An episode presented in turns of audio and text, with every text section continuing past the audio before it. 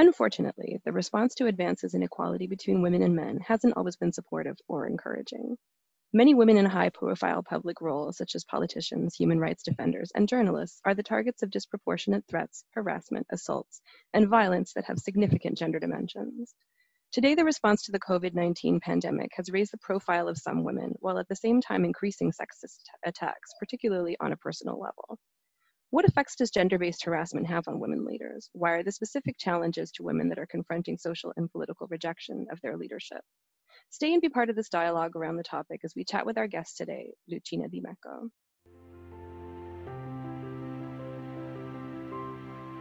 The institutions that are part of the Inter American Task Force on Women's Leadership welcome you to the series of podcasts. We'll share interviews with women leaders and experts as we take a tour through a gendered analysis of the challenges to women's leadership, with a particular focus on the management and mitigation of the COVID 19 crisis.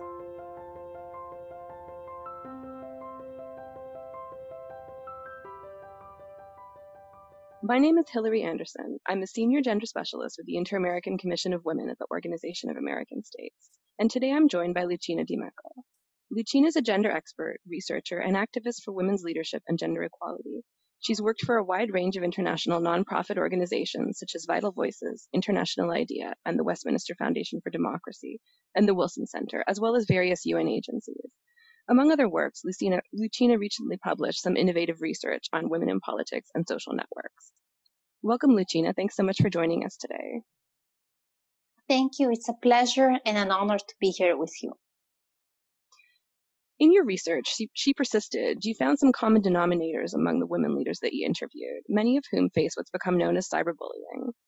Why is the harassment suffered by high profile public women different from the harassment that men do also face on social media? there is important evidence that the nature and the extent of the harassment that women in politics and female journalists face is very different.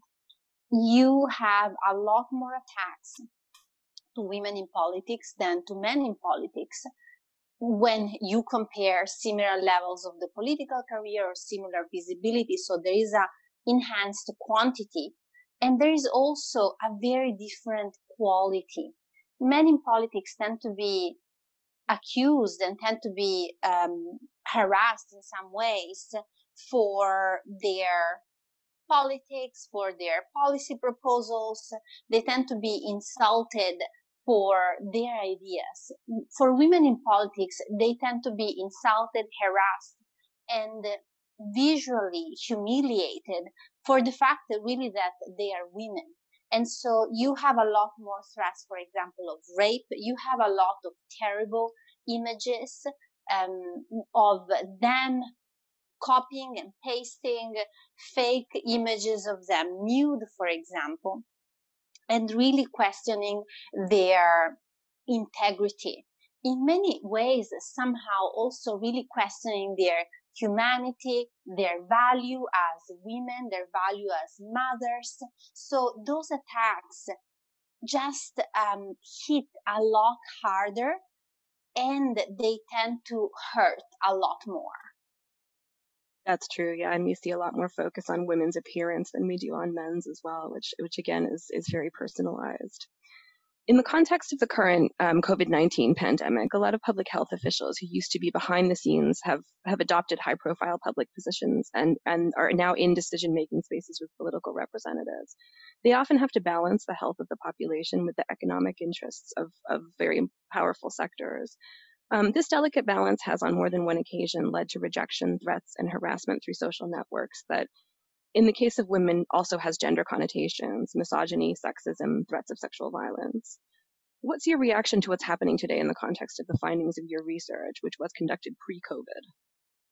I see very interesting dynamics. On the one hand, I see that certain traits that have been associated with women's leadership have been really appreciated. And so the fact that several female politicians that have led their countries out of the crisis, and I'm thinking of Angela Merkel, Jacinda Ardern, those women have shown traits of believing in science, uh, of ability to collaborate, empathy. So they have been praised for leadership traits that traditionally are not really appreciated and they're also traditionally associated with women. So this is something interesting. Where I see trouble is looking at several surveys that show how the voter intentions in the US, as well as overall the perception of the importance of different issues, tends to divide along gender lines. And you have women with uh, a lot more focus on health and on thinking of the pandemic, on thinking of really trying to solve the health problem. And men instead focused much more on the economy and judging politicians on the basis of their interest and willingness to reopen the economy quickly. And I think that those type of um, those type of divides in social cohesion can always represent a big problem and of course can enhance negative um, attitudes and, and rejection and harassment towards women in politics, particularly when so many men see them as the problem in some ways because they are the ones that often are associated with interest in health and uh, solving the pandemic as opposed to reopening the economy. So I do see here a real, a real problem. That's interesting. I wonder if you think that the, the sort of the positive valuation of some of those traits that are typically associated with women's leadership reinforces um, stereotypes that we might have around women as leaders, that they're more motherly, for example, or if it's more of a challenge to our, our perception of leadership overall. I would hope to think that this is more of a challenge of a perception to leadership overall. I do not believe that being collaborative, uh, that being empathic, that um, really um, being able and interested in working in a team, being thoughtful. I do not believe that any of these traits are inherently male or female. I believe that they are good traits and they are good traits for the type of leadership we need today to solve very complex challenges. Traditionally, those traits have been associated with women. This is true and men have been associated with other traits such as assertiveness, aggression in some ways. And I do believe that those make for bad leaders. So in my opinion, and, and it is my hope that, that we begin to look at those traits as really useful and that we can go beyond a vision of politics as the field of the ones that are louder and more aggressive and um, you know, more willing to take risks and begin to really focus on politics more in terms of public service. That is a wonderful vision of the future. Thank you. Um, returning to the present, because of this harassment, we're seeing that a lot of public health officials are actually resigning from their positions, which in many ways parallels the, the short lives of a lot of political women who resign for the same reasons. Taking your research as a reference, what are some of the strategies that you've been able to identify among the women that you interviewed in order to overcome this harassment and persist in the consolidation of their leadership? I titled my report She Persisted because I was impressed and amazed by the willingness and strength of women in politics all over the world that really wanted to continue staying their course and were willing to continue using social media despite all the harassment and threats that they were facing.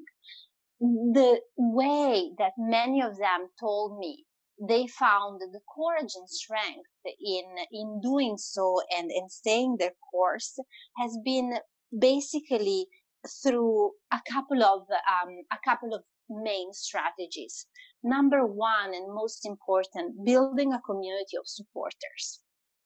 Over and over, women in politics told me that it was essential for them to have a network of support online so that then when a negative, say, tweet or a negative comment came against them, a negative story, this story was immediately responded to, not necessarily even by themselves only, but by a wide network of supporters that were challenging the content of this story and that they were proposing a different narrative around around this woman. And so over and over i heard that there is a possibility for support to outnumber and outweigh in some ways a negative comments so the being able to have the network of support is really really key and has so many benefits. And I just want to mention one interesting study that came out a couple of years ago that showed that women, when it comes to online petitions, are the creators of only a minority of online petitions, but are um, the creators of the majority of the successful petitions. Because the majority of the petitions that women create, even though they are few, end up succeeding in policy change. And they do so because they manage to get such a wide network of signatories, mostly from other women, that makes that petition so much more likely to succeed. And so there you see the really the power of having this network of support that is for mental well-being in many ways, but it can also be valuable for policy change. And the other really important strategy that women in politics um, have shared with me and political consultants have shared with me is to respond to sexist and negative comments. For a long time, women were told not to respond to questions, you know, or, or not to challenge uh, journalists that were asking them, for example, where are your kids today? Or how are you going to manage to, you know, your household together with the public service and these type of questions? Or what's, what's your favorite brand of shoes? Um, for a long time, women were told not to hear those questions or just to respond simply. Now we know that actually challenging them and responding, well, would you ask this to a man? I don't think that this is a question that is of interest of citizens or things like that can in fact be beneficial and help those women strengthen their image. So this is really important. It can also uh, help shape a different landscape and a different narrative for future women in politics. So responding to sexism is also really key. I think that's really important because it, it helps to denormalize and delegitimize, delegitimize the type of everyday sexism that we still see against women politicians, not just among women politicians and with journalists, but also for the general public. It calls it out as a violation and something that shouldn't be happening. Um, and, I, and I really like the, the focus on sort of harnessing the positive potential of social media as well. So, in closing, Lucina, um, can you share with us two specific ideas um, so that, that we can end this episode by calling for action? Um, what recommendations would you make and to whom um, to eradicate these cyberbullying practices against high profile women? Yes, I think that there are different actors that have an important role to play in this, and I'm outlining recommendations for them in my report. And those are political parties, policymakers, everyday citizens, traditional media. However, there are two actors that each one need to take really a very close look at this at this situation and they are the main ones that that should really take some action. And those are policymakers and social media companies. So on each respective side those actors really need to look at policies regulations user accountability and protection of citizens to make sure that in the name of free speech, for example, we do not end up deplatforming women and we do not end up um, making so that women can never feel safe on social media and can never use social media to advance their not only political ambitions, but even take part in the political discourse. So for do, those two set of actors, I think it's really key to again look at policies and regulations to make sure that the internet and social media in particular becomes the equalizer of opportunities that uh, that that is in its um, its potential to be. Thank you. That's an interesting spin on the, the freedom of expression argument because I think we tend to focus a lot on the freedom of expression of people who perpetrate these the cyberbullying and, and other sexist attacks, and we don't we don't tend to look at, at the effects that it might have on women's ability to express themselves freely online um, because they fear response and they fear that type of, of of sexist attack. So I think that's that's an interesting aspect of that argument that, that probably merits further examination. Um, thank you, Lucy. Tina, for this wonderful talk. Um, unfortunately, rejection of the advancement of women persists in spaces where their participation in leadership has been historically banned or absent. Public space and political spaces in particular continue to be often hostile towards women's leadership. But at the same time, women themselves are a transformative force. They want to make their advocacy and leadership an opportunity for change.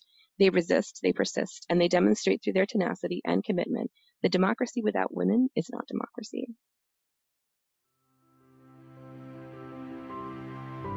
So, this is today's episode. I hope it's met your expectations. We believe that these conversations contribute to analysis and a better understanding of existing inequalities and challenges in closing gender gaps. We hope that you'll also do your part as advocates for the equal participation of women in decision making as a central premise of democracy and a key to inclusive, egalitarian, and sustainable development. Thanks for joining us. If you enjoyed today's chapter, please like it, share, and comment. That's how we reach more people and amplify our call to action to states and other key actors to ensure the equal participation of women in the response to COVID 19. We hope you can join us for the next episode, and in the meantime, we'll see you on social media.